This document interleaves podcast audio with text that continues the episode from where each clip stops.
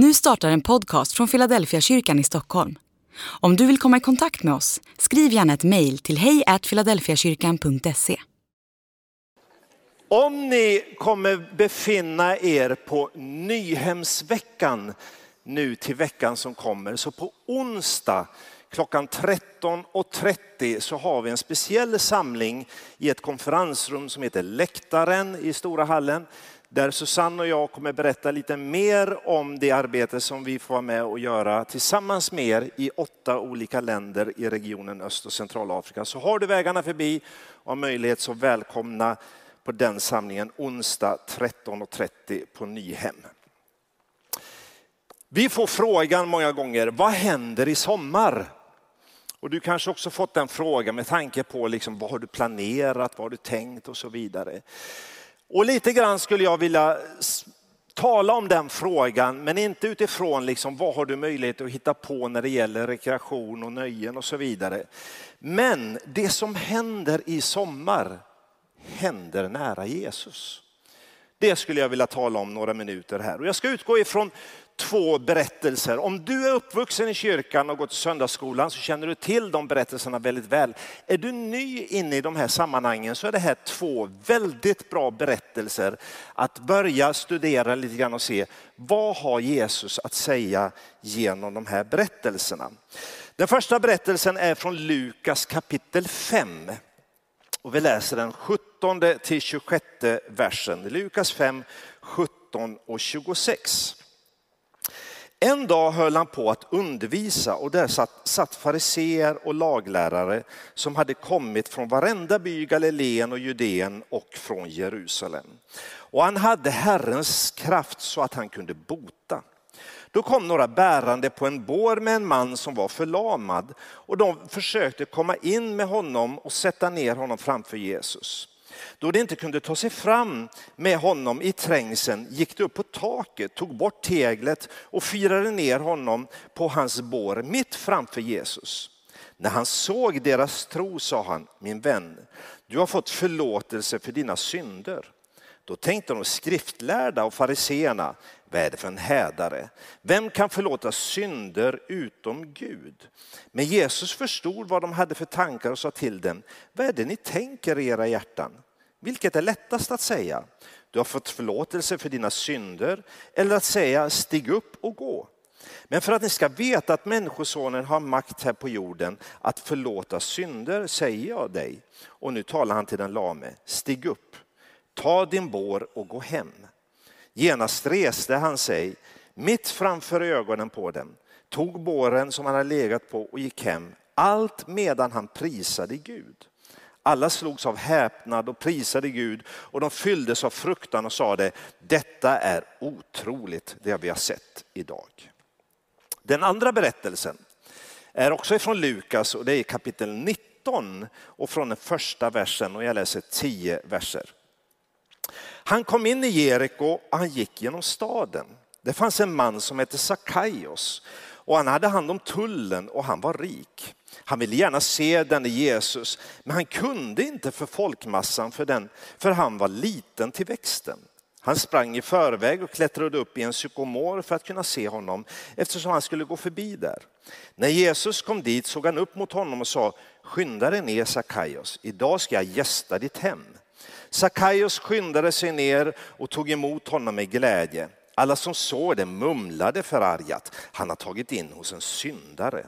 Men Sakaios ställde sig upp och sa till Herren, hälften av vad jag äger, Herre, ska jag ge åt de fattiga och har jag pressat ut pengar av någon ska jag betala igen fyrdubbelt. Jesus sa till honom, idag har räddningen nått detta hus. Han är också en son till Abraham och människosonen har kommit för att söka efter det som var förlorat och rädda det. Två berättelser om två olika livsöden men med väldigt många gemensamma nämnare. Men innan vi går in och tittar på berättelserna skulle jag vilja ställa frågan till oss. Är Jesus nära eller är han långt bort ifrån oss? Är han tillgänglig eller är han svåråtkomlig för oss? Är det så att det kanske finns hinder i vägen för dig och mig att komma riktigt nära Jesus. Och jag tänker så här att en del av oss, vi bär på den här längtan att få komma nära Jesus. Men så finns det det som verkar vara ett hinder på något sätt.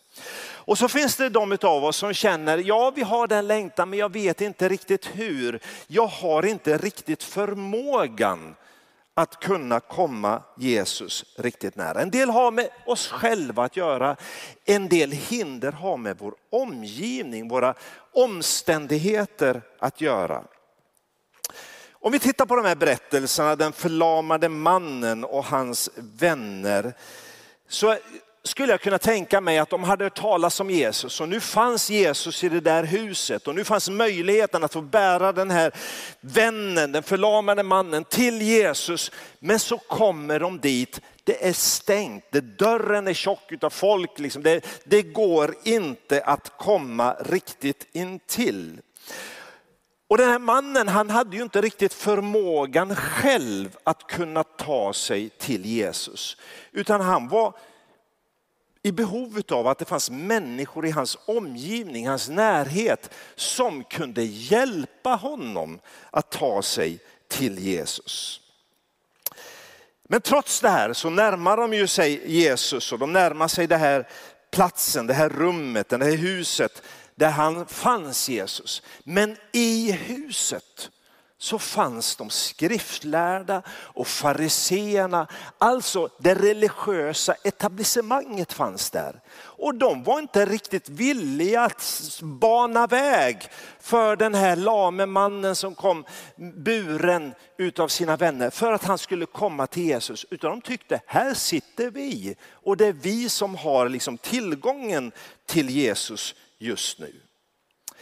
Om man tar berättelsen om Sakaios som vi också läste så hade han också säkert hört talas om Jesus. Och nu var Jesus på väg genom Jeriko där han bodde och han visste att han ska gå den här vägen.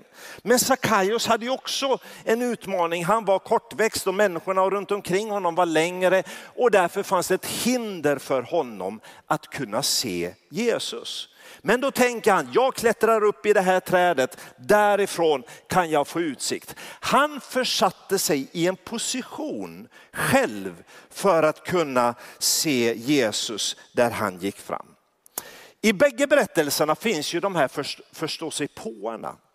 Det religiösa etablissemanget och de skriftlärda och fariseerna. Och jag skulle kunna tänka mig att idag handlar det väldigt mycket om oss, mig, gammeltroende som tror att jag vet det mesta som har att göra med Jesus. Där fanns de i det här rummet och i berättelsen om Sackaios så har de också åsikter om att Jesus går hem till en syndare. Och det verkar som att de är mer upptagna av hur saker ska göras än att faktiskt människor får möta Jesus. De hade en massa åsikter. Han kan ju inte förlåta synder. Vem tror han att han är? Och hur går det här till? Och Jesus går hem till en syndare. Och så blir de upptagna med den typen av frågor och diskussioner. Medan Jesus han är upptagen med människan, individen och det sammanhang och de utmaningar som den individen har. Hur är det med mig och hur är det med dig? Tillhör vi ett religiöst etablissemang? Är vår församling en välkomnande församling där det faktiskt handlar om människan som kommer och inte i första hand hur ska vi gå tillväga? Det verkar som att Jesus inte är speciellt upptagen utav den frågan, men han är upptagen med varje människas unika behov och sammanhang. Är det så att jag är en av dem som står i vägen så inte Jesus blir synlig? Är jag en av de här lite längre mot de kortare så gör att Jesus blir skymd? Må Gud hjälpa mig att jag inte skymmer Jesus för andra människor. Vi jobbar ju i Afrika och vi bor på en plats som heter Tanga som ligger längs Swahilikusten. Och där finns det många människor som aldrig hört talas om Jesus. Och det finns hinder för dem att de ska föra talas om Jesus. För det första så finns det inte många troende som kan dela med sig utav kunskapen om Jesus. Men sen så finns inte ens Bibeln Guds ord finns inte tillgängligt för väldigt många människor. Så hur ska man få veta vem Jesus är? Ibland behöver vi också bearbeta de här hindren för att människor inte ska bli ovetandes om vem Jesus är.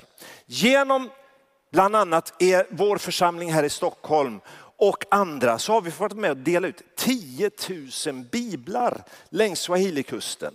Och nu börjar vi se frukten av det här. Församlingar som ploppar upp här och där och vi eh, hör om dopförrättningar på dopförrättningar och vi får ibland vara med och se det live när det händer. Och vi får se liksom att nu börjar det hända någonting. Det verkar som att de här hindren för att människor inte ska få veta vem Jesus är, en del av det är borta borta. För nu finns Jesus tillgänglig på ett annat sätt än tidigare. Hur ser din och min längtan ut av att komma nära Jesus? Är jag beredd att göra något extraordinärt, kanske nu i sommar, för att jag ska komma riktigt nära Jesus? I berättelserna så finns det saker som människor gjorde och så finns det det som bara Jesus kan göra. Det fanns de här som bar fram den lame mannen till Jesus. De bröt upp taket, han kom ner där och Jesus tog över och gjorde både frälsningsundret och helande undret. Men det krävdes att några hjälpte den här mannen fram till Jesus. I Sackeus fall så handlar det mer om att han var tvungen att ta några steg. Han var tvungen att försätta sig i en position där Jesus skulle bli synlig för honom. Han hade möjligheten att själv ta några steg, göra någonting så att Jesus skulle kunna bli synlig för honom. Jesus i mötet med den här lame mannen börjar ju i en annan ända på något sätt med honom. Han börjar ju inte med att hela hans kropp och sen tala till det inre livet, utan han började med det inre livet. Och ofta är det nog så med oss individer att vi ser ett uppenbart behov, men det kanske finns något djupare som Jesus behöver ta tag i först. Det finns något annat där Jesus behöver få möjlighet att komma åt hjärtat innan han tar tag i det andra, mer uppenbara sakerna. Må Gud hjälpa oss att vi också kan se människor på det sättet. Att det inte är bara det som är synligt direkt vi tror att här ska vi göra någonting. Utan att låta det få gå lite djupare. Vi rör ju oss i flera länder och ett av de här länderna vi rör oss i är Sydsudan. Och i det sydöstra hörnet av Sydsudan, i gränsen mot norra Kenya och sydvästra Etiopien där, så finns ett folkslag som heter Nyangatom. Och när vi kom dit och när vi rör oss i de områdena så rör vi oss bland människor som är väldigt, väldigt annorlunda än oss. De flesta män, de har inte en tråd på kroppen. Man är så som Gud skapade dem. Och det kan ju vara lite lustigt ibland, för någon gång har vi sett att någon har fått tag i några stövlar och dratt på sig några stövlar, men så kommer man gåendes i stövlar, men resten är som Gud skapade dem. Och det är uppenbara då vi tänker så här, här måste vi få in kläder. Men de är inte intresserade av kläder, det är inte deras liksom primära önskemål. Men de har andra behov. Där mycket handlar om hur ska jag få mat att överleva den här dagen, jag och mina barn. Hur ska vi få, få möjlighet att kunna påverka vår framtid framöver? Hur ska vi få utbildning och så vidare? Så kommer man lite närmare, lite djupare så ser man att det finns andra behov som är kanske viktigare att ta tag i först. Den förlamade mannens liv förvandlades i mötet med Jesus och det gjorde ju Sackeus också. när Jesus kom hem till honom, han fick liksom tillgång till hans hem, till hans liv, så började Sackeus upptäcka saker i sitt eget liv. Ja men här kanske jag inte har handlat rätt alla gånger, men det var inte det primära Jesus började jobba med honom, utan Jesus sa, jag vill hem till dig. Jag vill komma in i ditt liv, jag vill lära känna dig. Låt oss ha tid tillsammans, jag vill tillbringa dagen med dig. Och det verkar som att bara tiden med Jesus hjälper Sackeus att komma till insikt om vissa saker. Så Jesus behövde inte ens påtala det här, det här upptäckte han själv. Vår primära uppgift som troende handlar inte om att tala om för människor hur de ska bete sig, hur de ska vara, utan det handlar om att föra dem nära Jesus och låta han få göra jobbet. För det finns saker som vi inte kan klara av. Men Jesus, han är mästare på att komma åt de här svårare frågorna. När vi rörde oss längs Swahilikusten vid ett tillfälle så kommer vi till en by och så har vi bött byledningen där och pratat lite grann med dem och så ska vi på väg att åka därifrån så kommer han, men du, vi har en kompis här, han har så ont i sitt ben säger man. Och det visar sig att han sitter bakom trädet. Det var ett stort baobabträd som är, kan vara flera meter i diameter. Där bakom satt han och hade ont i sitt ben. Och så går vi dit och Susanne börjar liksom fråga honom vad är det som gör ont. Han säger att ja, det gör ont här. Liksom. Och så känner hon lite grann på benet och, och det bara kluckar ju. Och vi inser ju att det här benet är ju av. Det har ju gått av. Så börjar vi ställa frågor, när hände det här då? Jo, jag körde omkull med motorcykeln för fyra månader sedan. Då har han suttit med brutet ben i fyra månader med den smärta och det elände som det innebär. Och vi sa att ja, men vi kan inte göra någonting här utan vi får ju ta med oss honom till ett sjukhus och se till att han får liksom den vård han behöver. Och på sjukhusen i Afrika så måste man ha med någon släkting som tar hand om dem. De får fixa mat och de får fixa allt annat. Så vi tar ju med hans bror då som heter Mohammed och han får följa med liksom i bilen. Så tar vi oss till sjukhuset och vi betala för operation och han får en spik, bergspik genom benet. Och det, det blir liksom bra så småningom. Men Mohammed, hans bror, han börjar göra insikter i den här processen. Vi talar inte med honom om Jesus och vi försöker inte pracka på honom någonting.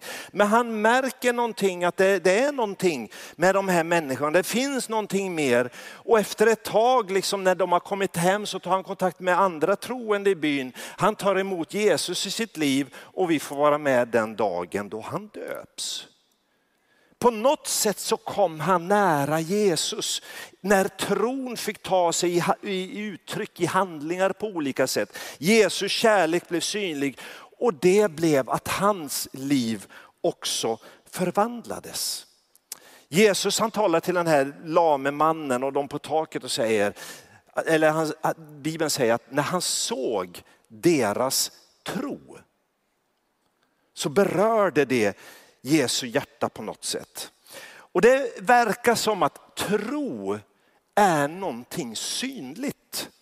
Tro är någonting som vi gör. Tron är inte i första hand en känsla eller tillstånd eller liksom på något sätt en, en övertygelse i teorin. Utan tron är ett verb, det är någonting som vi aktivt lever, aktivt gör. Jakob säger i sitt brev att visa mig, eller jag, visa mig din tro utan gärningar så ska jag visa dig min, min tro med gärningar. Alltså den tro är någonting som går att se. Att vara troende, det handlar om att sätta sin tillit till Jesus i alla livets områden. Att vara troende det handlar om att bära fram till Jesus det jag själv inte klarar av och säga till Jesus, nu får du hjälpa mig med det här. Jag kan inte, jag klarar inte av det här. Att vara troende innebär att inbjuda Jesus, liksom Sackaios gjorde, till sitt hem och tillgång till alla rummen i hemmet. Och Jesus liksom får möjlighet att beröra alla delar av ens liv. Att vara troende är att komma nära Jesus och låta det mötet med honom få konsekvenser i mitt liv. Den lame och hans vänner, så helandet började ju inifrån och så blir han helad också till sin kropp. Och Jesus när han har helat honom säger ta nu din säng och gå. Och jag brukar fundera på varför?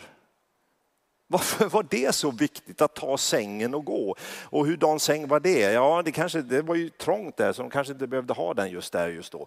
Men det, jag tror att det ligger något mer i det där. Den här sängen, den här båren, den här madrassen som den här lame mannen har legat på. Det var hans liv. Det är där han har tillbringat alla sina år. Och nu är det som att Jesus säger, nu har det hänt någonting. Nu tar du tag i ditt liv, ta med dig nu det här och du vet vad du behöver göra med ditt liv. Du vet vad du behöver göra med ditt förflutna. Ta ansvar för ditt förflutna, ta ansvar för ditt liv, plocka upp det här livet, samla ihop ditt liv nu och låt mötet med Jesus få konsekvenser. När Sackeus också möter Jesus så kommer ju han till insikten av att ja, men jag har inte handlat rätt när det gäller pengar, när det gäller mina tillgångar, hur jag har behandlat människor. Och han kommer till insikt att jag behöver ta ansvar för det här. När jag har krävt ut något mer än vad jag borde av någon, ja men nu är det dags att göra upp det här och jag gör det med råge. Jag rättar till det som jag har ställt till med. Att vara troende eller att bli förlåten handlar inte om att vi förlorar vårt ansvar. Utan det handlar om att jag förlåter min skuld, men jag har ett ansvar att hantera mitt liv. Både det som har varit, nuet, men också framtiden. Det där ser vi många gånger också i Afrika i de sammanhang vi rör oss i. Och framförallt ser vi det på männen när männen kommer till tro. Det är hemskt att jag behöver säga det här men hustrumisshandel är ganska vanligt i Afrika. Det liksom hör till på något sätt, kulturen. Men det vi ser händer i en människa, en man som kommer till tro, som överlämnat sitt liv till Jesus. Vi behöver inte säga till honom, nu ska du sluta slå din fru. Utan det där kommer med paketet med Jesus. Man inser, ja men så där kan jag inte bete mig. Nu behöver jag förändra mig, jag kan inte hålla på på det här sättet. Den som inte betalade sina barns skolgång innan börjar nu ta ansvar för att se till att jag behöver hantera mina pengar så att jag kan betala mina barns skolgång. Den som inte hade mat för dagen innan börjar inse, jag behöver strukturera upp mitt liv, börja odla, jag behöver göra saker och ting så att familjen har mat. Att vara troende handlar om att ta ett ansvar för sitt liv och för andras liv också. För det är en konsekvens som följer när man har varit nära Jesus. I bägge de här berättelserna så börjar det pratas. Och det är de här förståsigpåarna som börjar prata. Hur kan Jesus förlåta synder? Och hur kan han gå hem till syndare? Hur kan han göra på det här sättet? Och i båda fallen så är det som att de reagerar negativt på det som Jesus gjorde. Men för mig är det ganska intressant att tänka att när Jesus gör någonting så blir det en snackis. Det går inte, of, det går inte förbi obemärkt. Alltså det händer någonting när vi får komma nära Jesus, få mötet med Jesus. Då blir det en snackis av det. Och då börjar jag fundera så här, när människor pratar om mig, Bengt, vad pratar man om då? Jag tänkte, tänk vad fantastiskt det vore att när de nämner mitt namn och börjar prata om mig, att de gör det och kopplar ihop det med Jesus. Det vore ju underbart. Tänk om mitt liv fick bli det vittnesbördet. Så när man pratar om mig, ja, men då, då, då, måste man också nämna Jesus samtidigt. För Jesus har fått göra någonting. Jesus har fått tillgång till mitt liv. Jesus har fått vidröra mig på något sätt. Och då tänkte jag så här, tänk om den här sommaren skulle bli en sommar där vi blir snackisar runt om i Stockholm och var vi än är i vårt avlånga land eller på denna planet. Tänk om vi fick bli föremål för att människor börjar tala om Jesus. Därför att de har mött oss, de har sett oss, de har fått se vad Jesus har gjort med oss. Vad pratar människor om när de pratar om dig? Vad pratar människor om när de pratar om vår församling? Men må Gud hjälpa oss att de pratar om Jesus när de pratar om oss. Att Jesus så fick bli så verklig i våra liv så att man måste bara nämna honom samtidigt som man pratar om oss. Tänk om den här sommaren fick bli den sommar där du blir den där snackisen utifrån det att de pratar om Jesus. För du har förflyttat dig, du har försatt dig i en position på något sätt där du får möta Jesus. Du kanske tar upp din bibel och läser den extra den här sommaren. Du kanske tar tid i bönepromenader och ber på ett annat sätt. Jag ska ge ett, ett, tips när det gäller bönepromenader. Jag, jag själv brukar praktisera det. Jag gjorde det senast nu i morse när jag gick hit.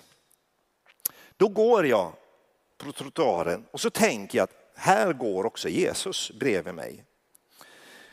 Och då tänker jag så här, när jag går med någon som jag känner, om jag går med min fru exempelvis och vi är ute och går, så förändrar ju inte jag min röst och beter mig på något speciellt sätt för, liksom när jag ska tilltala henne, utan jag är ju ganska normal, eller försöker vara så normal jag kan när jag pratar med henne. Och så tänker jag, om det är Jesus går här och vi går och samtalar, ja men låt mig prata med honom då som jag pratar ungefär med, med min fru. Så kan det vara så här, ja men Jesus du vet, ganska gött att få gå ut och gå med dig här idag. För jag har lite saker som jag har på mitt hjärta. Jag skulle vilja tala om det för dig. Och har du någonting du skulle kunna råda mig så skulle det vara ganska bra. Du vet Jesus, den där människan som jag har sådana problem med. Jag vet inte riktigt hur jag ska hantera honom eller henne. Du vet, de gör så här eller det är så här. Eller jag har det här bekymret. Och jag vet inte om du har någonting du skulle kunna hjälpa mig med i det här fallet. Och då är det väldigt viktigt, tänker jag, att jag är tyst en stund och lyssnar. Vad är det då i så fall som den, om Jesus nu går bredvid mig, vad är det han säger till mig? Och jag kan inte säga att jag brukar höra liksom med mitt öra ord som han talar, men det brukar komma en massa tankar och jag kan liksom höra, ja men Jesus, han, han påminner mig, vet du, kommer du ihåg det jag sa en gång så här att det, det är rätt så bra att be för sina fiender? Liksom.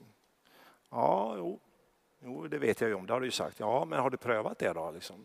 Nej, ja, men då kanske du skulle göra det. Liksom. Och så kommer det en massa tankar, så blir det ett samtal med Jesus. Testa det här i sommar. Låt det få bli en tid där du får komma nära Jesus. Och låt han få tala in i ditt liv och det får bli en snackis över att du har fått möta Jesus. Tänk att få börja hösten med massa människor som har fått möta Jesus under sommaren. Genom hans ord, genom bönen, genom umgänget med människor. Men det kan också vara så att du är någon som behöver hjälpa någon annan att komma lite närmare Jesus. Det kanske finns hinder i vägen för någon som de inte riktigt klarar av att hantera. Men du skulle kanske kunna hjälpa dem att kunna komma närmare Jesus. Tänk om du skulle kunna få bli den som Jesus säger, när jag såg din tro, då förvandlades den personens liv. För du hjälpte någon närmare Jesus. I sommar, vänner, så händer det nära Jesus. Och det är inte bara i sommar utan det är hela tiden. Och jag önskar att du skulle ta till dig det. För vi får se det gång på gång på gång i de länder och sammanhang som vi rör oss i. Att det finns inget bättre än en människa får upptäcka Jesus. För då vidrör det hela livet och liv och samhällen förändras. Vi ska få lyssna till en sång och sångarna ska få komma upp och ta vid här. Under tiden som de sjunger så reflektera lite kring detta. Vad skulle du kunna göra lite extraordinärt kanske klättra upp i trädet som Sackeus. Alltså det där som är lite sådär otänkbart att göra men som ändå skulle hjälpa dig. Eller klättra upp på taket och bryta upp det så att någon annan får komma närmare Jesus. Alltså det finns saker som du och jag kanske skulle kunna göra lite extraordinärt som skulle föra oss närmare Jesus. Efter sången så ska du få möjlighet att kunna respondera på det här. Andreas kommer komma upp här och leda oss i bön. Och är det så att du vill ta emot Jesus för första gången så kommer möjligheten ges till det. Och är det så att du också har andra behov så kommer det ges utrymme för det. Men vi lyssnar på den här sången. Gud välsigna oss.